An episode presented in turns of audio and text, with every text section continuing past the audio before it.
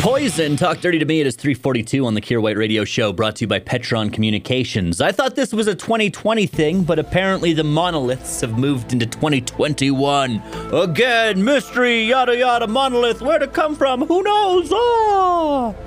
This one in uh, Wauwatosa, Wisconsin. However, it appears that this particular monolith was bought off of Wish because while the other ones were all made out of hardcore metal, this one appears to be made out of cardboard or plywood covered in aluminum foil. Look, I think the monoliths, the mysterious monoliths, they're, uh, they've officially jumped the shark, eh?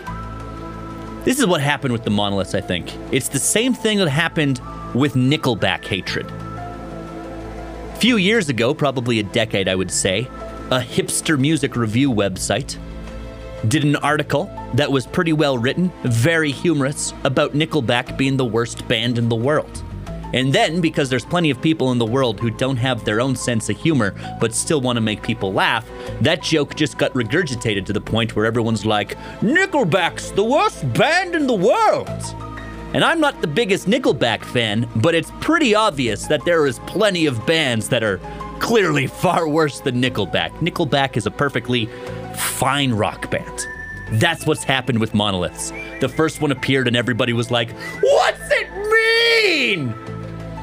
And then people without imaginations were like, Oh, I could probably get that same reaction. I just need cardboard and tinfoil. Look, if you want to cause consternation in public, don't do monoliths. They've been done already. Come up with your own thing. Maybe just start planting giant middle fingers in the forest. That could be fun. Afternoons with Kier White I'm a reasonable guy. I've just experienced some very unreasonable things. on Fort St. John's Best Rock 1015 The Bear.